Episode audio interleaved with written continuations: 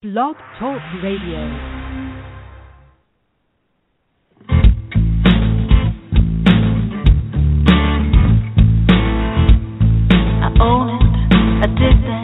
Not proud,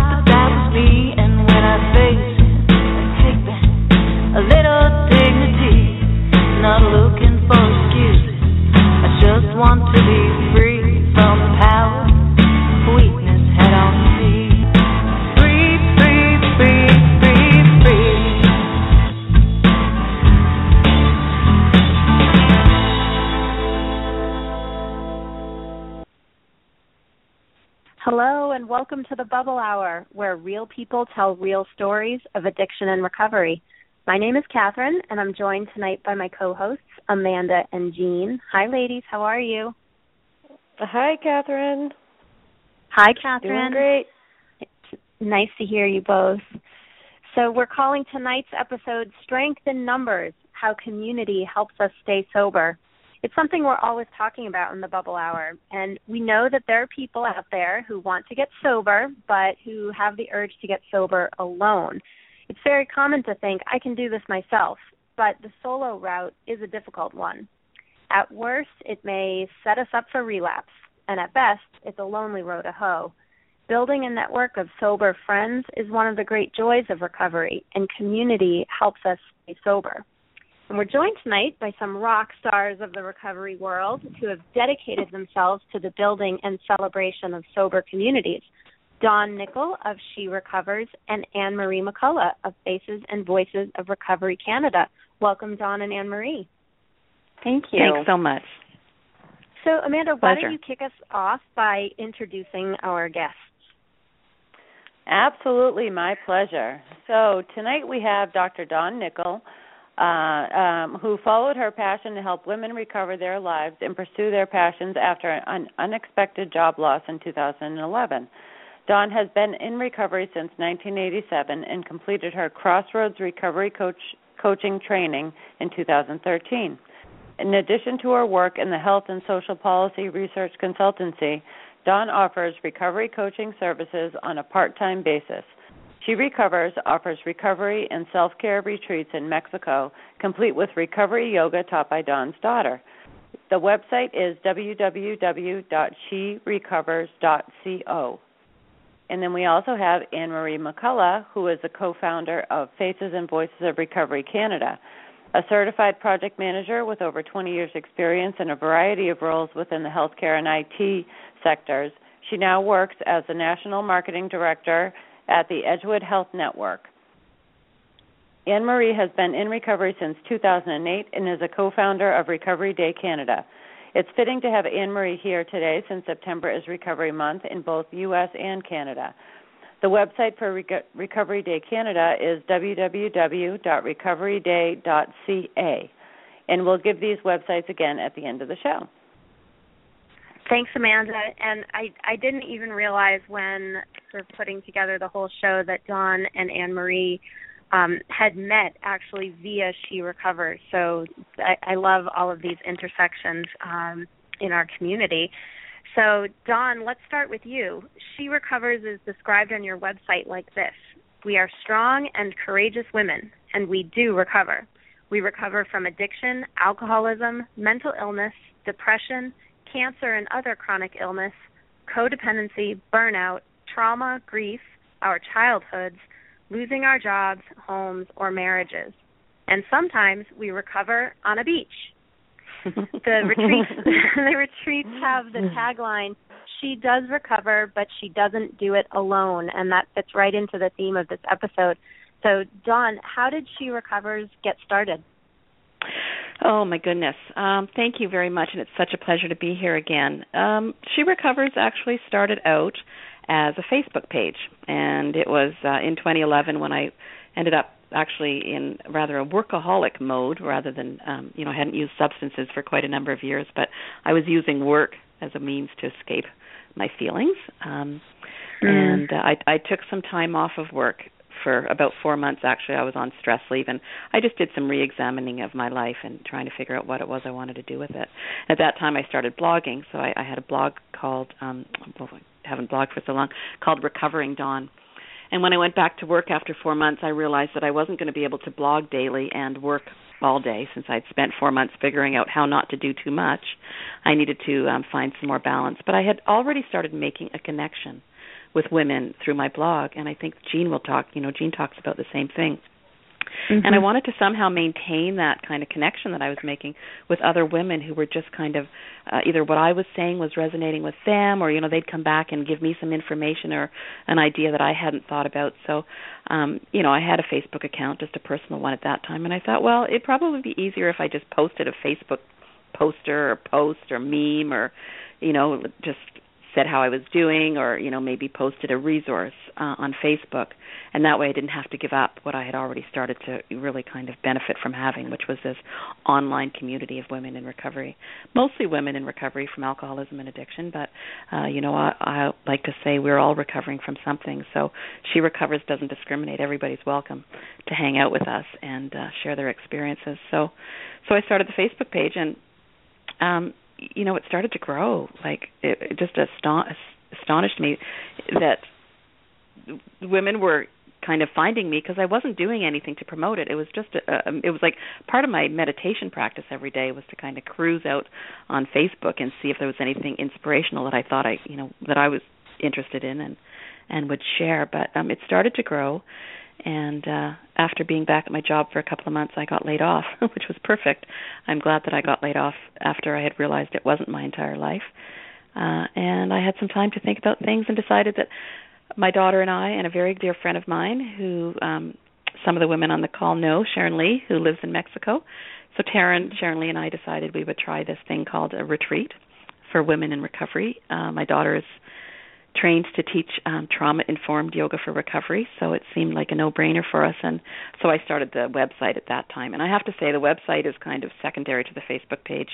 Um I it was fun for me yesterday or this morning to wake up to realize that the Facebook page had tipped over to more than 50,000 fans just this morning Wow. And it's quite an yeah, it's quite an active community and I you know, I get a lot of messages, private messages from women who are struggling and and I try to provide support um primarily in in the way of um directing them to resources in their communities.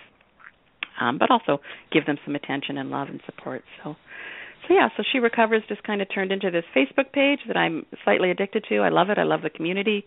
Um, you know, I love having somebody come on there and say, you know, I've been on this page since since you started it and I now have 9 months sober or clean and yeah. uh you know the retreats have just grown so that we've we'll be holding our fourth retreat in Mexico in November and we held our first local retreat here on beautiful Salt Spring Island um just between Victoria and Vancouver British Columbia in August and we've uh, we're going to do that again next year so yeah it's just it's just become this uh, like I love the topic of community um, I really do. I think there is strength in numbers, and I think the most amazing thing that I've learned in my own kind of building an online community is that you can be wherever you want or need to be in your own journey into recovery or in recovery or contemplating recovery. Um, online is a pretty anonymous, safe space if you want it to be. And so mm-hmm. um, I, I think that we have, we haven't yet uncovered the power of um, online technology as much as we're going to in the next five or ten years. You know, just the benefits of it. And uh, so, yeah, I mean, I could go on and on forever, but I'm going to stop now.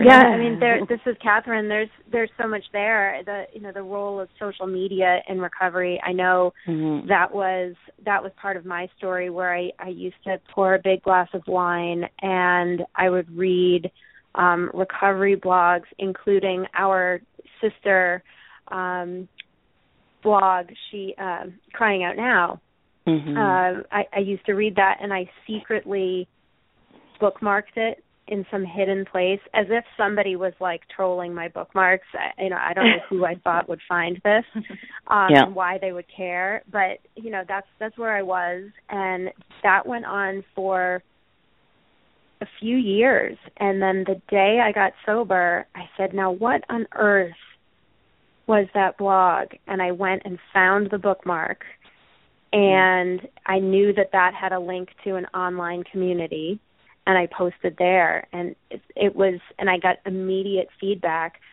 which was really valuable for me to kind of kick off my journey rather than you know, or even just trying to figure out am I an alcoholic or, you know, what should I be thinking about? You can find this information online. Yeah. That's amazing. Um, and I know, Jean, you attended a She Recovers retreat a few months ago. Can you tell us about your experience? Oh, I did attend a retreat, and I could take the whole next hour telling you how amazing it was. So I've had to write down a few things just to keep me on track. First of all, I think the listeners can just tell from Dawn's voice that she is an amazing, warm, giving, wise, kind, knowledgeable, loving, loving soul. And she has such a heart for bringing out the best in the people that that cross her path every day. And so I just feel like she was a real angel just sent into my life because I was really quite lonely. I was recovering on my own and I was doing pretty good. And my husband and I had gone away to Cuba to a destination wedding to uh we'd kind of just had you know kind of a crappy year and we thought oh let's go have a vacation. And it was i knew i shouldn't go. You know i just kind of thought i don't think this is going to be that fun or restful for me. And it was kind of awful. Like respectfully to all the other people that were there and having fun for me i should have listened to my gut that a resort where everyone's partying and drinking constantly just wasn't a good healthy place for me to be. So i did my best. And when we came home from the trip I said to my husband, you know, I've I came back more stressed than when I left. And mm-hmm. I said, you know, I, I just need a do over. I I I'm uh would really love to go on this retreat that I've been looking at for some time. And he agreed, having seen how I struggled on that trip, he agreed. So we managed to make it happen. And it was so lovely. It was it was absolutely a wonderful, wonderful thing to do for myself. Now I went by myself, so it was quite an adventure for me.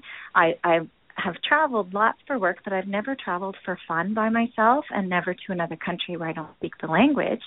So this was a bit of an adventure, but in, enough that it was a very safe adventure. A lot of people at the retreat went with someone they knew or they met someone there. So you can kind of either go by yourself or or pair up with people and go. But my experience was that I felt very safe there and very cared for. And because Dawn organizes the trip so that she rents the, a whole villa and fills it with women in recovery, it's not like being at a resort where there's like trays of mimosas going by at breakfast and pina coladas going by. You're not surrounded by temptation. It really is a bubble, and it's a glorious bubble in beautiful weather on the beach in an extremely luxurious location. So that I didn't think about that as I was going to it, that I was really going to be in a place that was absolutely devoid of temptation and that in itself was a break that I didn't know that I needed. So that was really great. There was luxury food. I feel like I'm giving a commercial. Dawn is not paying me to say this. Okay. it was just so great. Like the food was really beautiful and healthy. There were chefs that made us our food every day. So to eat well, and then Dawn's daughter um, did the the yoga twice a day, which was optional, but I thought I'm here and I'm not doing anything else. So I joined in the yoga twice a day and really, really enjoyed it. And then it's I the other thing that I didn't expect was just the exposure it gave me to other women from different walks of life on different recovery pathways and so it was a real beautiful exchange of information. And mm-hmm. so I, mm. I really came back from that trip with a lot more than I expected. Like I just kind of thought, oh, I need a break. I need to get away from the stresses at home. And what it really ended up doing was really fueling my recovery and propelling me forward in a lot of unexpected ways. So it was, it was a, a really amazing experience. And I think Dawn was very thoughtful in how she uh, and her team really kind of crafted what the experience is for people that go to them. Well, thank and you. I got a tan. that tan. So jealous. And I mean, Jean, I, I really appreciate you framing it in the sense that it's safety and not just the devoid of temptation because that's important, but I feel like that exchange of information that you reference is just so important too. That you're finally in a place with people where you can let your hair down and talk about what's really going on for you in your recovery. and you know we can't always do that um it's not like you're going to sit down over coffee with your coworker necessarily and say you know maybe you will but you know probably not and not in a way with somebody that who really is going through it and really understands um that sounds awesome It and was. I, I and really I, I was shocked at my capacity for talking on that trip. I mean, it was seven days, and Yeah. I kept saying to Dawn, "I'm really glad you're not charging me by the word. You'd be a millionaire by now. if you Charge me by the word." well, it was awesome. You were awesome. oh, thank you. And Jean, I think you're you're at a meetup right now, an informal meetup of of people in recovery, right? I am So maybe they- actually. I've rent seven of us that are only know each other through an online recovery group. Uh, we're sort of all within, you know, several hours of each other, but we we rented a house so that we could go to the recovery day event in, you know, in the area here. So I'm actually at a house full of ladies in recovery. I'm going to I hope you don't mind. I'm going to do something here because I want our listeners to know how much fun women in recovery have. They're all right here. Hang on one second.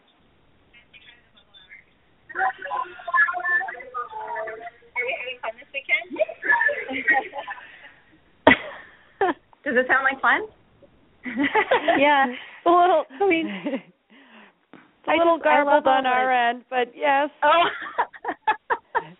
we can, Oh, we get bad. the sense of like you know I, I've been to these meetups too in big households of of people in recovery where you're laughing one second and then maybe getting emotional the next and then back again. Um, it really can run the gamut. It's awesome. And Dawn, I'm sure that's your experience at your retreats as well. Yeah, I mean, we we try to make it a meaningful experience, but we don't want it to be a sullen experience, right? So definitely there are people Right. who, um, and here's the thing: is we- recognize that not everybody is in a position where they can come to our retreat. So we're we're working on something actually for the next year and uh, the year after that, where uh, we're going to be offering scholarships. So we want to make it a little more accessible for people who might not ever really be in a position in the next few years to do something like this. So so there's that. But people come to the retreats and they often um Taryn does this pretty cool thing where she sends out uh, an exercise and asks people to set their intentions. So um sometimes people end up at a retreat and because we're doing yoga and so we're doing heart openers and and you know we're actually getting in touch with what's going on for us you know at, at all levels right? Spiritual emotional physical. Um things open up for people sometimes and and fortunately i i believe you know we've we've always got um the majority of women i would say well maybe not the majority 50% of the women at any retreat um usually have like decades of recovery. So we you know we and we it just turns out that way right that we have some people that are relatively new. We don't recommend that people with a month sober come to Mexico on their first sober trip ever. Uh it's not usually a good idea. We always tell people to ask their support network and usually the the answer to that is maybe save up for next year um, but yeah, Mhm. things do happen. Things do open up, particularly with the yoga, or we have sharing circles in the evening. We have, you know, She Recovers is all about inclusivity, and so we don't, you know, we don't have women just from one program or another, or one pathway or another. Uh, it's women who are doing recovery all different ways. So we don't have meetings or or anything like that, but we do hold evening sharing circles where people get to just kind of take a turn and, and speak their truth of where they're at and so yeah we can it can get you know pretty deep. Um we have when women write their testimonials and provide feedback for us we hear things like life changing and, and the parts that are life changing um are not necessarily the wonderful food and the beautiful setting. The life changing aspect of it has always been in these women's own words the connection. And it's Mm-hmm. the connection with self and the ability to kind of connect with who you really are and open up to other people who are doing the same thing right? So um i think that that's what whether it's whether it's a retreat on a on a tropical beach or a workshop or or a get together such as going on you know where um Jean is today uh it really i think is about that connection.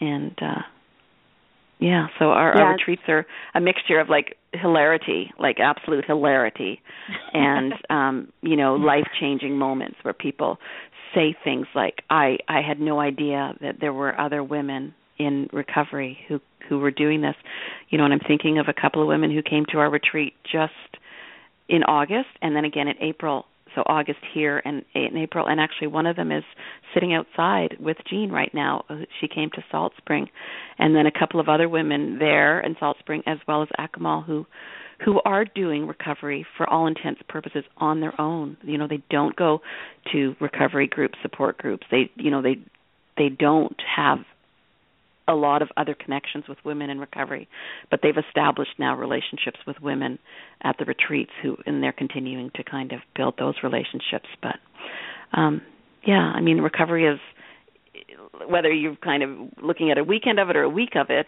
regardless of where it is, right? For me, recovery is all about connection. And sometimes yeah, that and, connection is in community and sometimes it's right. You know, with one other person. That's what you can take home. You know, you can take home that connection with yourself and with others. That's it even if it it is just a weekend or a week away. You know, mm-hmm. once you have that, it it can it's a seed planted and that starts to grow.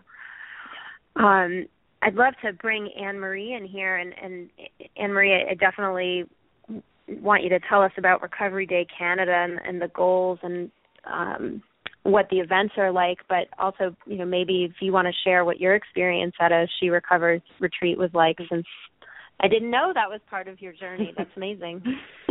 yeah, no, sure. Um, thanks. Um, so yeah, Dawn and I um, connected, I guess, just a little over two years ago. Dawn, I'm now I'm like I'm losing track. Tulum was 2012. Three, yeah. 2012. 2012. Right. Yeah. So um, I joined Dawn's page and loved what I was seeing there, and I'm trying to remember how what actually got us to pick up the phone and, and start connecting. But all I know is we we did that, and then and Dawn told me, you know, her story, and we we did we did that connecting thing, which you know I'm so glad that's where this conversation has led to because to, for me like addiction that's all it is it's a lack of connection to self a lack mm-hmm. of connection to others and a lack of connection to to the universe or whatever you know whatever the you know the the life force is that that connects all of us so um you know when I connected with Dawn, and that's really what it was. From the moment we we spoke on the phone, I knew she was going to be my friend for life. That was it. It was done deal. And I did. I went to the the first She Recovers retreat in Tulum in 2012, and it was. It was definitely life changing for me. Um, I was going through um, some real challenges while I was down there. Um, my partner um, had relapsed, and this was the first time that I'd gone away since that had happened. And you know, I had a lot of fear around that happening again. And the women who were there were just you know incredibly supportive, and um, you know, I made some some amazing connections and friends that I still have to this day. And um, you know, that's uh, you know, at that point we had both Dawn in Victoria and and, and me in Vancouver had um, started um, the first Recovery Day events in Canada, and um, and of course Dawn, as the other Dawn who ended up being at that retreat, is the one who who did the one in Kelowna that you were at today. Um, sorry, who was at the one in Kelowna today? Jean. It was Jean. Jean. Yeah. Jean. Yeah. Sorry, I apologize.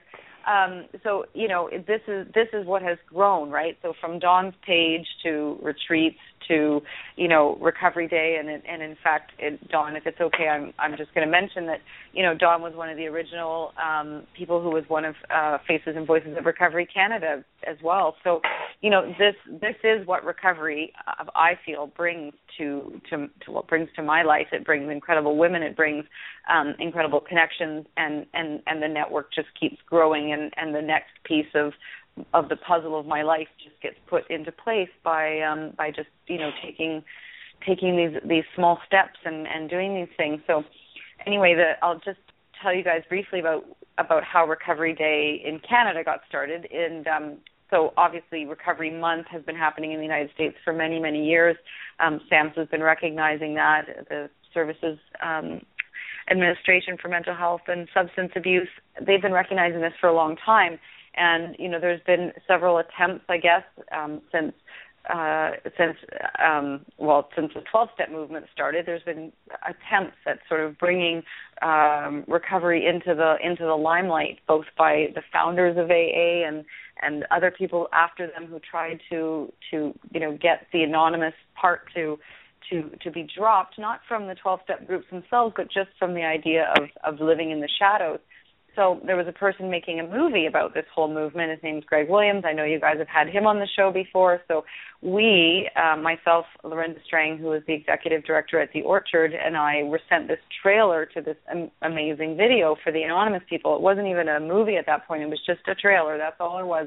We saw like three or four minutes of this footage of all these rallies and things that were happening and Lorinda and I just got goosebumps and we just looked at each other. We said, "We are doing this. We have got to bring this to Canada." So we we set about set about doing this, and we had very little time to prepare. And um, you know what a journey that's been too. Just meeting Greg, and you know we we phoned him and we said, you know, we're we're supporting you, and we we we gave some money both personally and from the orchard to help finish the movie and you know we've built a whole you know connection and and and piece of my world has has started just because of that movie as well. So again it's like all these connections all these pieces. So um you know recovery day grew from those two cities in in 2012 to 13 cities last year across Canada and now this year 25 cities across Canada and all you know wow. we did it on the same day last That's amazing. It's amazing right it's amazing I every I did I I was very lucky this year I was I was able to be present at four of them I was in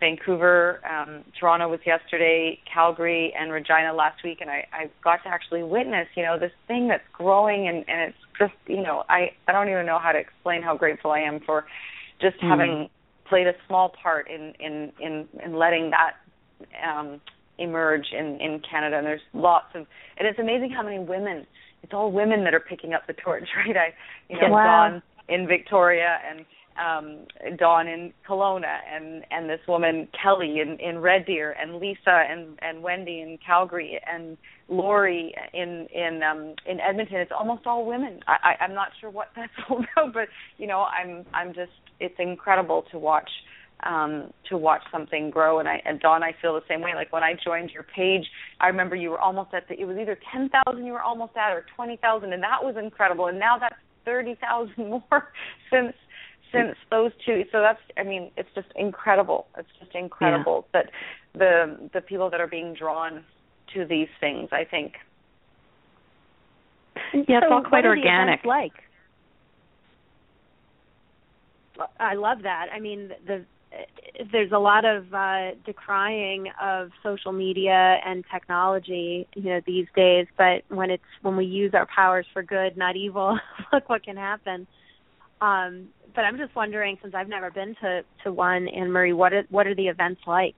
What goes on? Well so we do things I, I guess perhaps a little bit differently than than what's been going on in the states because um theirs is more usually what I've seen is like a march and a, and a real rally with signs. And you know we we did a little bit of that in Vancouver. So basically it'll be a three hour outdoor event where there'll be a proclamation um by the city's mayor. In certain cases we've had proclamations from our provinces and we're still waiting on the big one from our federal health minister that's going to actually declare you know September as recovery month. But we're we're very hopeful that that will happen. So, you know, within that three or four hours, you'll have some um, people sharing about their gratitude for why they're in recovery. You'll have perhaps, um, you know, certain, you know, either sports or, or you know, in I think that you in Victoria this year they had a, a, mu- a musical um, a guest, somebody who was, you know, sort of of celebrity status a little bit, and so that you know that's the one piece that I that frustrates me about the movement is that I wish we cared as much about regular people getting sober and into recovery as we do about the celebrities. But you know that is that being what it is, celebrities draw attention, and and that can't mm-hmm. be a bad thing. The idea is that we get people to to come to the events because there's going to be somebody um, speaking that they might recognize. So, um, anyways, people will share their stories. Musicians. Um, you know, for the kids, there's usually some face painting or clowns, things to to just involve the whole family. Because the idea is that it's not just for the people who are in recovery; it's for their friends and families and supporters. And you know, when, like we say, we, we're not we we get very alone in our disease, but lots of people are affected by it. And of course, when people get into recovery, the ripple effect is beautiful as well. The family heals, and the the community heals, and workplaces improve. So the idea for Recovery Day is that it's not um you know you you don't have to be afraid of being at recovery day and being seen. Well if you're there that means you're in recovery. It doesn't. It's like the event is a is a much bigger um scope than that. So that's sort of what's happened. This year in Vancouver we did a march from from one location to another and sort of had a more of a rallying uh feel to it which was nice um, but I think in you know what I've tried to do is really just coordinate with the different cities, not really trying to control what they decide to do at their events. But that's sort of been the formula that most people have followed, and you know I, I don't I don't know what what what the future will bring. I know here in Ontario, a lot of the cities had what they call recovery breakfast, and they would recognize one person in their community for being, you know, um, noteworthy and give them a, an award and invite a bunch of people for breakfast and and have a, a sort of an, a, a ceremony or an awards of some kind. So you know, diff- different types of events are starting to to come up, and I would love to see. Um, I haven't even told Dawn this yet, but next year I'd like to. um I'd like to have a kit where people can choose what they'd like to do, and I'd like to present them the option of doing the Real Recovery Film Festival, which is something else that I've been involved in for a number of years, where we show all co- kinds of movies about recovery, and um, and then maybe they could do a concert of some kind with uh, musicians that are in recovery. So I, I want it, I want it to expand. I want it to grow beyond what it's been, which is you know sort of a three-hour outdoor event. I'd like people to have options of what they can choose to do in their cities. So that's my um, that's the plan that I'm hatching for next year, but um, we'll see how it goes. I love to hear the uh, the the wheels turning there with all these great ideas. That's amazing. and and I'm glad that you you mentioned the family and friends of addicts and alcoholics and bringing them into the conversation because I I was going to ask about that. I feel like that's that's such an important part of um you know deconstructing the stigma around all of this. Mm-hmm. Um and and I don't want to get off topic, but I I feel like this is important to bring up when we're talking about recovery advocacy because you know there still can be this fear and misconception in the recovery community that talking openly about our recovery can set us up for relapse. Um, and that's that's all kind of baked into the stigma too. And so, just wondering if you can respond to that concern. Well, I mean, it's interesting because I was just thinking about the language, right?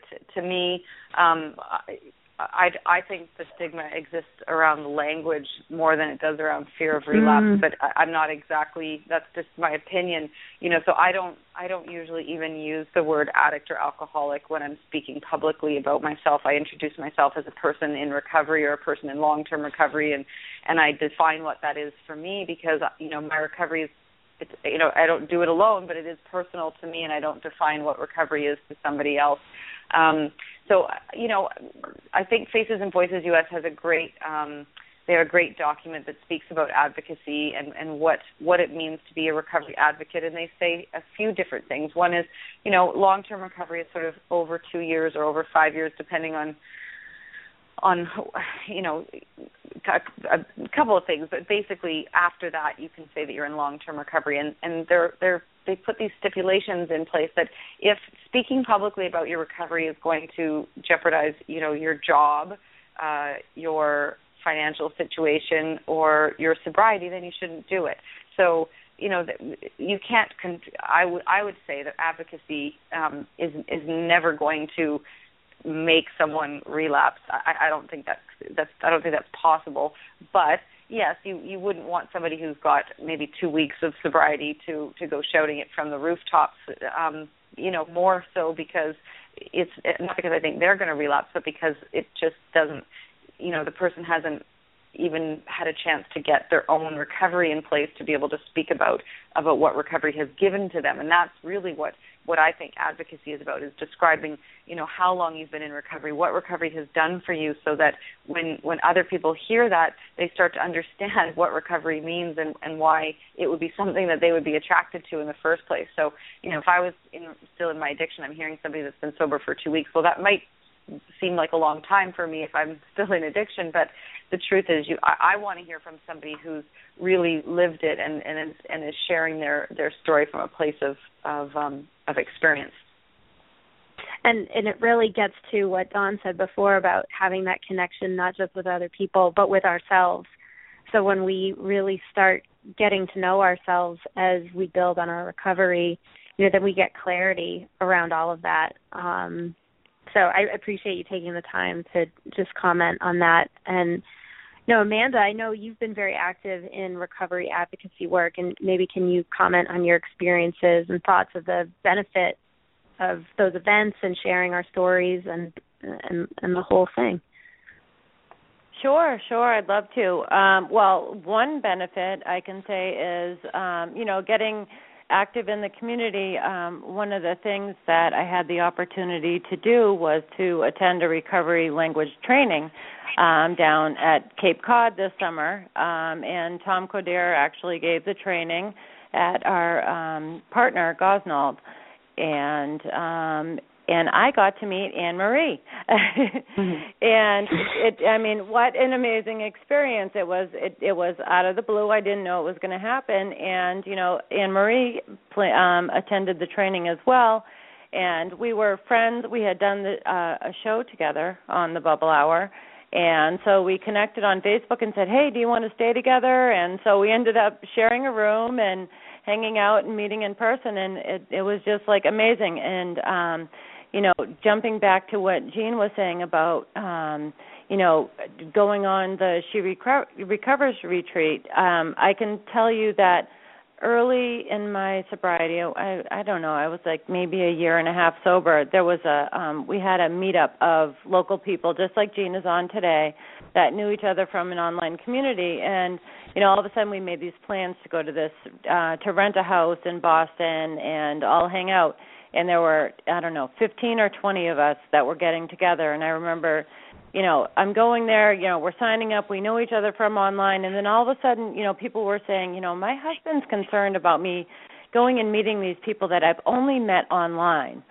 And um you know one thing i can say about it is going there um you it was we it, it all of a sudden it did strike me like oh yeah i guess this is a little weird. It's kind of like you know this you know it seems it seems like it would be weird or uncomfortable but we walked in the room and there was an instant connection and it was it was a blast. We had the best uh, you know one of the greatest weekends ever of my life and the same thing happened when i picked anne marie up at the airport and you know she got in the car and the whole ride which was like 2 hours to the cape uh, friday afternoon if anyone knows the boston area boston to the cape on a friday afternoon and i took a wrong turn and all this stuff. But i mean by the time we got to our destination we were like the best of friends and it was amazing how many times the two of us said like me too me too. And um i mean it's just it's absolutely amazing. And you know um in addition to that like what it does you know for my sobriety um and you know sh- you know just sharing you know like you said sharing experiences and stories um i mean what you do on a one on one basis like i said anne marie and i in the car i mean i don't know uh, you know uh, to me you know anne marie's a friend for life. It was just this in- instant connection and you know um sharing with other people you know you're helping other people and I, it's just the most amazing feeling in the world um to to just have this instant connection with people. It's um you know for anyone who's you know has hesitation if they have an opportunity to do something like this um it's absolutely amazing. Um i've been to a recovery day event. We had the national hub was in rhode island which is um near near me last year and i attended that and seeing like families coming there and you know supporting their loved ones and just you know this event that's all centered around recovery it just really solidifies you know you know that we're not in this alone. And that you know um and seeing you know you know seeing little kids running around with smiling faces you know with their you know their parents that are there in recovery and you know they've probably been through some tough times but everyone's just happy to, happy and overjoyed and I don't know. It's it's it's amazing. I'm I'm doing a walk, a rally for recovery tomorrow in Boston, where we march to the state house, and um they we go and uh, uh, uh, there's several speakers speaking at the state house to. um It's it's just uh it's it's it's an amazing feeling. It just um it just makes for me to me it makes me proud extremely proud to be in recovery. And you know i know a lot of people out there are full of you know when they're trying beginning this journey are full of shame. And um you know when you're around other people that are in are in recovery it just it just you know you that shame just fades right away that's that's one of the and you know and there's like a pride that you know we did this and we do this together Oh yeah, and I mean those Me Too moments are just so defining. And when I think back to when I was actively drinking, you know, I didn't have any of those connections, any any any Me Too moments with people, and I found it really hard to.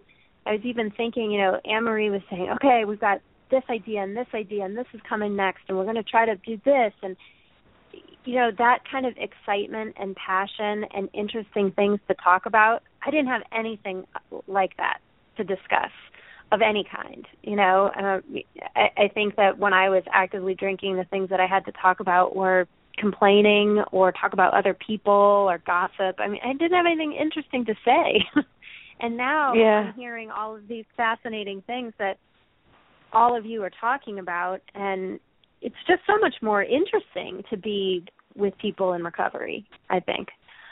Um but, you know, having said all of that, if we're at the beginning of the sobriety journey and we're trying to figure out how to build a network, there are some hurdles to doing so and one of them kind of seems to me, and maybe this is just me, but it, I happen to have this stubborn blend of kind of craving isolation as well as an insistence on doing everything alone.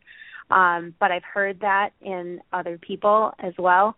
And I know, Jean, you've often talked on the show about your perfectionist tendencies and attempts to carry the weight of the world. Um, so, how did how did this influence you in early recovery?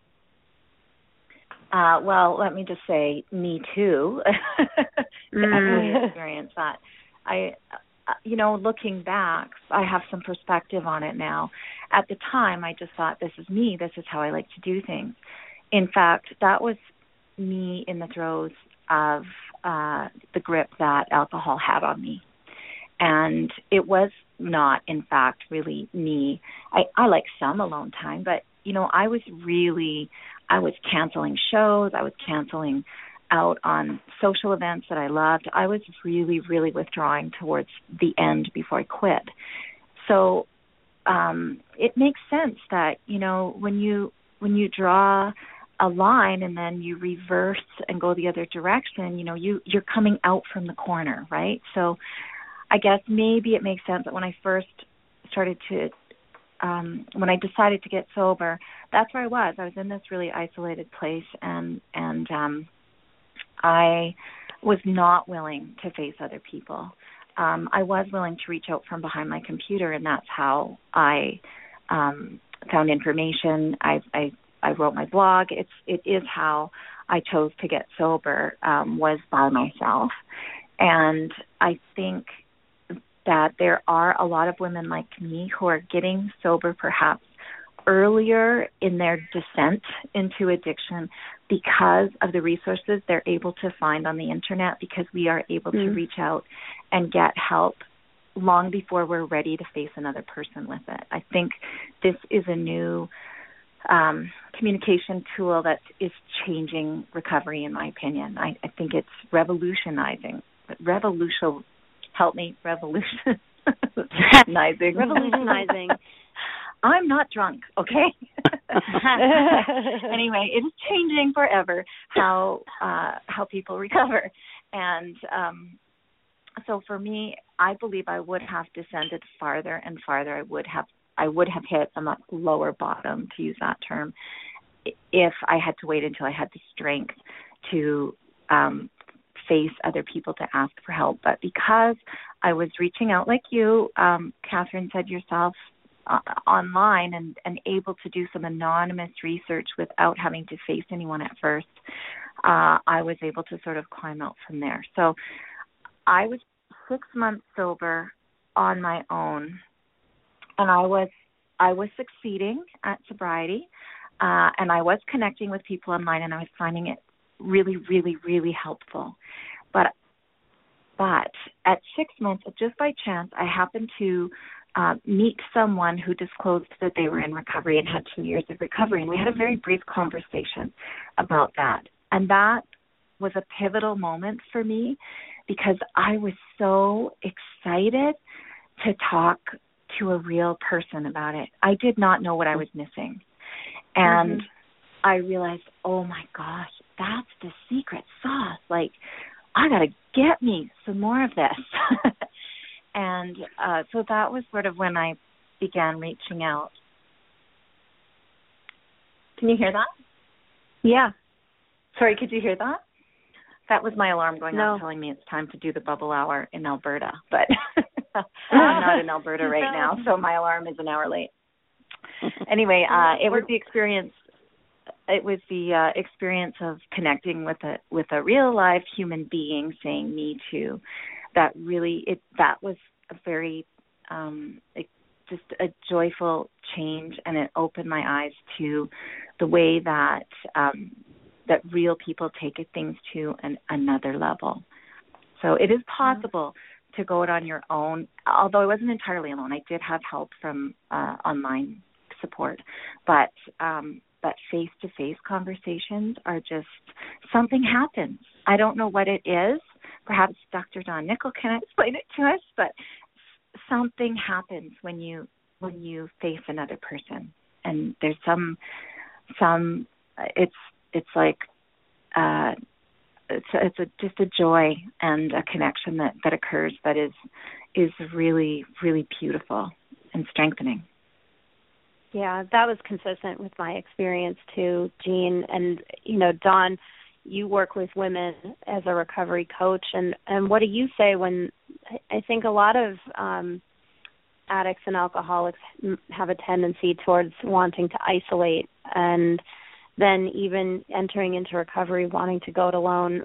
What what are your conversations like that around around those topics well, I should clarify that I, you know, I kind of say I work as a recovery coach part time. It's extremely part time at this point in my life with the retreats and then my other my busy uh, research consultant company that I actually I do research on addiction and mental illness and and other things. But I'm not doing a lot of um, practice coaching right now. But what I will tell you and what I know and what I use just in my interactions with women who are in recovery, whether that's in real life or online, is you know, I'm really familiar with the idea two things I, I think that are kind of keep coming up for me. And one is that I mean connection, it's the human experience that we crave, right? Is that connection. And I think we connecting with like hearted people like-minded people is so important. So I think that's what we're talking about a lot of a lot of the time here. Um, the other thing that I'm really really cognizant of and aware of, and and so very grateful for the internet, is that we all come to recovery in our own time at our own pace. And so, and again, these are just the things that we're just that Jean was just talking about, right? Um, I mean, if if you're trained in, in life coaching or in therapy or anything like this, people are familiar with something called the stages of change. So you kind of know where people are at and when they're ready, you know what they're ready for, and whether they're mm-hmm. um, ready to, whether it's they're ready to even admit, you know, that they think they have a problem, if they don't, then there's no point in kind of trying to convince them that this is the right way to recover or that's the right way to recover. Um, what I love about what we're seeing with the various online communities, whether it's something wide open like She Recovers and, or something like the the private, you know, very secret groups that so many of us are, are familiar with or members of, is that people get to come in where they're at, and we get to meet with them where they're at. You know, so um i don't you know if there's people listening there were you know there's probably people listening who aren't willing to meet anybody in real life and talk about recovery because maybe they're sitting with a drink in their hand and they're not even you know they're just not there yet. And that's okay. And that's what i love about what we're talking about here. And that's what i love about the idea of recovery. For me it's a journey. And abstinence is a requirement for my own recovery. Um and I, I think we do better when we become abstinent from our drugs of choice, whether it's alcohol or not. But but I think we just kind of we come to this at different levels, and so we if we're just connecting by reading what other people are doing, we're still connecting, right? We might not be interacting or even commenting or saying anything or even liking a post for fear that someone might see we liked it. But we're still mm-hmm. connecting. Mm-hmm. If if something that somebody wrote or posted resonates with us, that's the beginning of the connection i think for recovery. And i think once we've made that connection even at that level like oh i think i thought that once too i think it stirs something up in us that wants us to keep going in that direction. Yeah it does seem to grow doesn't it? Yeah. Yeah be- because for me in my recovery i had no idea there was such a thing as I, I mean i didn't know that you could talk about your feelings. I didn't know that you that people even had feelings. You know, it was like all this stuff. It's like all this right. really new stuff, right? I mean, I was just numb for like a heck, heck of a lot of years. So it's kind of that whole. um I didn't know there was a different way to live. I didn't know that I could mm-hmm. get through life without being loaded. I just I had like it's all so new. It was all so new to me the whole concept, and it was so overwhelming, and I couldn't achieve it. I mean, I couldn't stop using for years. I played around mm-hmm. with trying to. Um you know but it was when i started kind of and for me my first connection was with a person and this is what i think is so exciting sorry if i digress but what i think is really exciting about our society today and it's it's emerging now in north america but it's it seems like i know more about more of these things in new zealand you know mrs d's going without who you've had as mm-hmm. a guest and soberistas which is out of the uk but there's members from all over the world is that there's this like sober living community right which is for people who are who may or may not have like a severe alcoholism problem or addiction problem, but they're choosing to a healthier lifestyle, a sober lifestyle. So that's another kind of another tool that's coming out, right? That that's there for people. Um, sorry, oh, I went around so many circles. I got my I got dizzy and got lost here, but I think it's just so important that that we get to connect we get to be where we're at with things and that uh, yeah. the connection takes place at our own pace. I mean unless we're i think if we're in serious dire straits in our addiction and our alcoholism that it's people need to move in and, and give us a hand. But a lot of us are really tentative about our recovery in the beginning. And so right, we have and all these safe you places. describe it as being all new right? It's it's a whole new it's a whole new thing these feelings you can't even believe you can't even up. fathom it. And, and for me I couldn't believe it. Like I'm sorry but if I was sitting on the edge, like I wouldn't I would be wondering how we all got to know each other and all this crap we're talking about. I would be wondering whether it was real or you know because that's where I yeah. like, people don't have this genuine affection for other people if they're not partying together. I mean if they're not doing deals together what's this all about? You know they're all full of crap. And um that's just I was jaded right? I didn't know that human compassionate connection could exist in the way that it does yeah. for me in in recovery and uh like it, it's magical right regardless of when it's happening and where it's happening and i'm happy to yeah, be part Mrs. of it Mrs. D described it as being sparkly on our show the last time she was here, and it is sparkly. And I, I was thinking about that you know kind of new kid jitters you know the first time you identify as an alcoholic you know with a group of people in recovery or the first time you walk into a recovery meeting the first time you actually reach out. And anne marie you know what was your experience like with some of the things that we're talking about here? Um well first i i guess i'm i'm maybe one of those um uh I, I never really did the isolating thing, and I never really have been a, a, a huge um, internet. Um, and I use it, but I, I don't know. I, I guess I'm, I'm maybe not the the one with. um yeah, I, for me, I, I I think that's the part that I will say that I can just relate to is just at some point asking for help. You know whether that came from going on the internet and and finding a group or whatever. For me it was just it was it was asking like another human face to face and it it didn't come sort of after a lot of well it did come i guess after hearing those someone else present me with the idea of maybe i was i needed to look at my my drinking but um as being part of the problem of what was going on in my life. But um yeah for me it it, it um yeah it was really about the the human was more of a human component than than using any of the online um, resources that are out there. Um, but I I do see why, especially for the younger generation, um, you know, t- that texting and Twitter and, and all the social media things that are out there um, may be how how they are communicating a lot more than um, than my generation is, I guess. Right. I think we're all sort of in the same universe with the the generational stuff. So it'll be really interesting to see what happens next with the the next crop of, of yeah, and it's Dawn. coming up.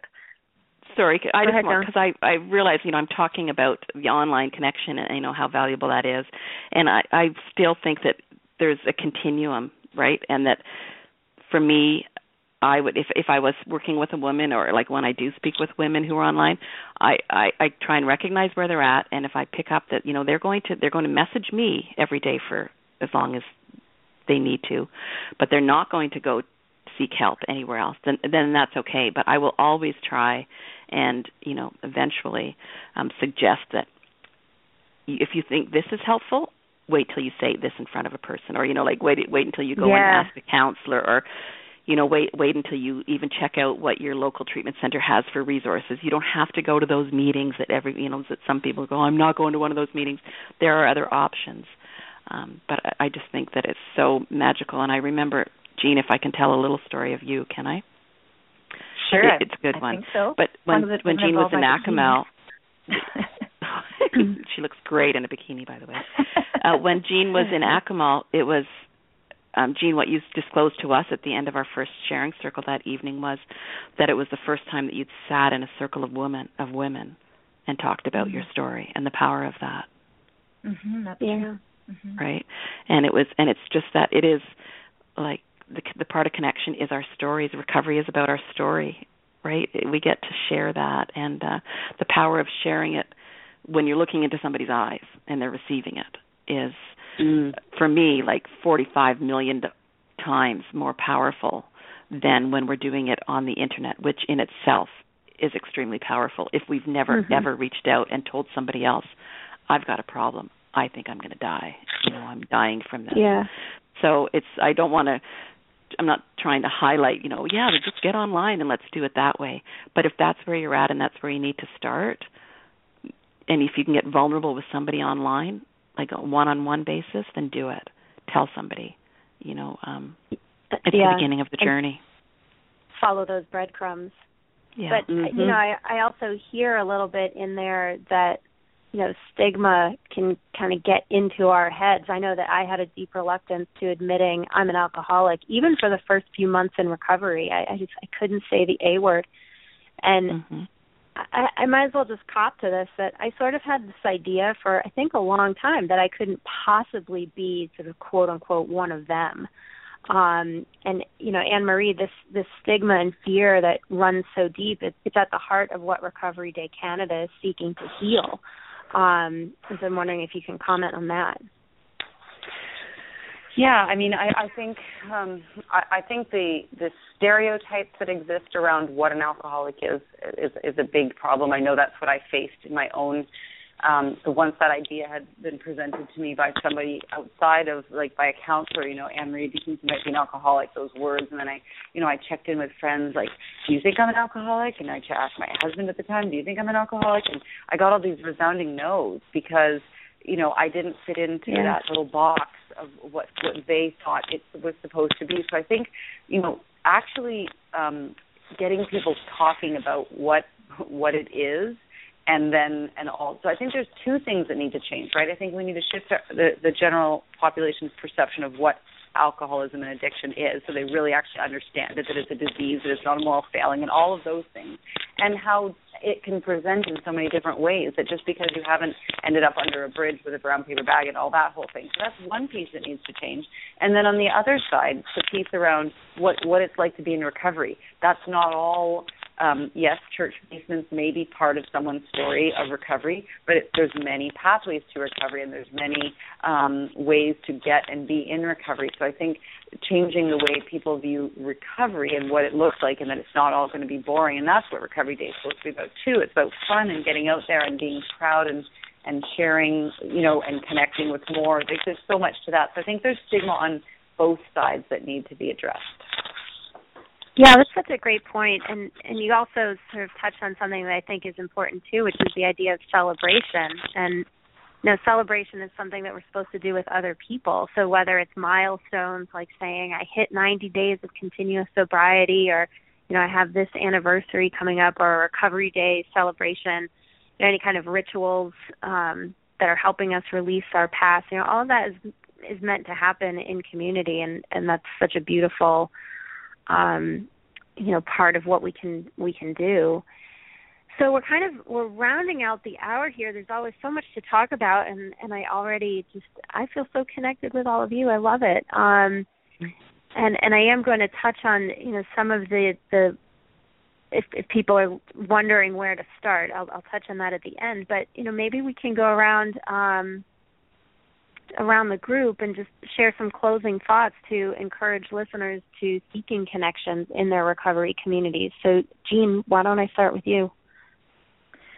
Um, I'll tell you something I learned that came as a surprise to me, um, and that is that um, part of recovery maintenance for people that are already successfully um, in the recovery program involves reaching out and helping other people.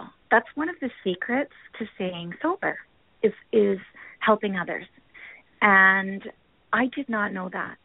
So what I found was that even with reaching out online, I was shocked, shocked at how many people were really happy to to comment on my blog or message me or send me tweets to encourage me.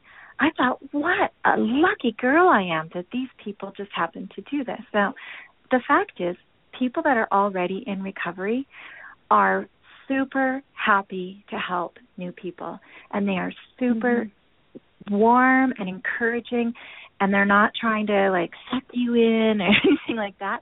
It's that it's so it feels so good to get your life back. You you want to help others. And so that's something I didn't know was was a principle of recovery. So I didn't expect the kind of help that was available to me. Um, at first online, and then later as I connected with people in person. So uh, that is is was a, a wonderful surprise to me, and I I hope it's something that encourages people to know that if you happen to know somebody that is sober and you just have some questions for them, they will probably be really, really happy to talk to you about that. Not pushy necessarily, but just really happy to share. Because having mm-hmm. those conversations helps the person that's already in recovery and it helps the newcomer and you both learn from each other. It's not a one way dialogue, it's really a two way conversation. So it's not a monologue, it's a dialogue. And it's amazing. So that's something that I really try to help other people understand because I think people think, oh, no one's going to want to help me, and I might as well just do this alone. Da, da, da. It's much more enjoyable to connect with others, and and people in recovery are really, really happy to help out. Here, here. That is Amen. true. Thank Great. you. Thank you for bringing up that service piece, Jean. That's that's a great point. Um, Anne Marie, how about you? Um, I guess I would just the two things I'd love to say is just I love the connection, connecting. I'm so glad that through uh, the process I've met, you know, had a great had a great um, time in recovery because of the connections that I've made, and um, you know, it it really to me there it, it, it that's all that's all it's really been about is getting to know myself getting to know others and and and just being open to to new experiences and for people who are who are maybe still contemplating whether they're you know they fit here or whether this is really true about them like i would encourage them to look at what what we've talked about tonight a bit about like the stigmas and and what what does it really mean um you know and to keep if you think that there's a problem um don't worry about what other people are telling you if you think there's a problem then there's a problem and and don't be afraid Yeah. to ask for help whether it is online or whether it is um you know to another human because the help is there and people will help you Definitely. And Dawn, how about you? Oh gosh, I feel like I've already shared so much. I don't know if I have anything left to say on any of these topics, other than um, I guess I would think about maybe the people who are who are listening who are still um, unsure, you know, about or, or who are afraid. I guess who are afraid to reach out and tell somebody or ask somebody for help. And uh, I think what really helped me in my own recovery was the day that I figured out that the reason that people, and this builds so well on what Annie and Jean have said, the reason that we want to help other people is because somebody was there when we reached out, and so it is a giving right. back, right? And that uh, mm-hmm. that you know we don't want anything from anybody other than to be able to show our gratitude for the lives that we lead, which are I mean, I can't tell you how amazing my life is, and it hasn't been all perfect in recovery, but oh my gosh, my life is pretty amazing. and I did right. I, everything I've got today was I gained in recovery. You know, I was uh, an absolute hot mess when I started this journey. And uh, the other thing I would say is, um, from what I recall early in recovery, is sometimes we we tell ourselves we're never going to use or never going to drink again and then we just can't stop and that's usually a pretty good indication that there is a problem and we do need help but that's always also the time where you need to let yourself help yourself to understand that that's what addiction is and you're not a bad person. Uh you have a disease and so let those let those things be lessons and just the impetus for actually getting the help that you probably need and don't beat yourself up for the failures as as you will call them. I fail you know i failed i failed. Um yeah just just think about what kind of life you and, and your you know often your family deserve and know that it's true like you do you deserve so much more if if you're struggling with um with this disease of alcoholism and addiction so yeah i just the connection that i make with people who are new and trying to figure this out is the most valuable connection i make in my life today and i, and I have a lot of really valuable connections but Definitely. it's those those minutes right so I think Definitely. you guys are awesome. Thank I you. also have to say, I think you guys are all absolutely awesome, and the bubble hour is absolutely fantastic. And I, I try to pump it as much as I can on She Recovers because it's it's one of the most amazing tools in recovery we have. Oh, thank you, Thank Dawn. Oh, thanks, Dawn. And Yeah, thanks, Amanda? ladies. You are. oh, thank you. It's it really it's such important service for uh, Jean and Amanda. I think I speak for you as well. It it it helps me sitting here every week and talking to everybody and thinking about our listeners and making connections over the airways that way. Definitely. And Miss Amanda. Absolutely. Well, yeah, it, um, the, oh, it's been a great show. Thank you, Dawn and Anne Marie and and Jean and Catherine and Catherine for pulling this all together. It's been an amazing show. Um, I just a couple couple thoughts. This is just a random thought that popped into my head. Is one when it came to you know going to a recovery meeting and getting to know you know you know walking in that door for the first time. Someone said to me, they said, well, because they know me, they said, well, it's just like going to a bar without the drinking, and I was like, oh, I can do that and um you know and that's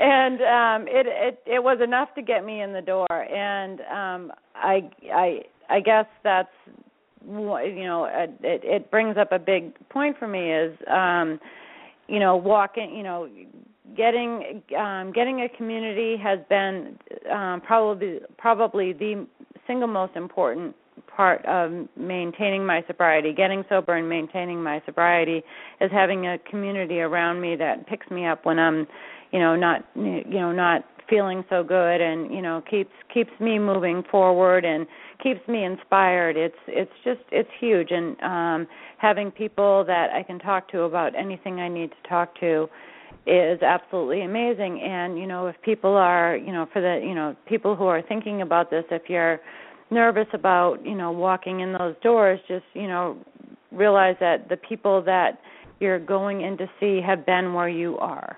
Um there's no story that you can tell that um someone else isn't going to say me too. You, you know no matter Right. what it is you can think you have the most horrifying you know experience in the world or or not um or you know oh you know some people will even say well you know i i don't have any of this. I just know it's not working for me and i'm i'm embarrassed. I don't need i'm embarrassed to go in there because people will say oh you know my my story isn't hard enough. You know so they shouldn't be wasting their time helping me. We all need help. We all need help not just with um sobriety but just in life. And you know so that's a gift of being in um recovery is that you know people help us you know not just stay sober but you know help us get through life and enjoy learn how to enjoy life and that was huge Right. to me like um just enjoying my life to the fullest um God, I had something else I wanted to say, and I'm I'm spacing on it. But it's um the it just just celebrate recovery. It is it is the best feeling in the world. I hope that you know if there's an event in your area by attending, there's lots of people. You know, even if you're you know you're you're not sober, people will say, "Well, I can't go." It's it's you know there's an, um, enough people going there that are not in recovery that you can go check it out and just see what it's all about and it's really about seeing you know the peace on people's faces and the the smile the the peace in their heart uh the peace in their hearts and the smiles on their faces that is just um it's just it's moving. It's it's really inspirational. That's really beautiful. Thank you amanda.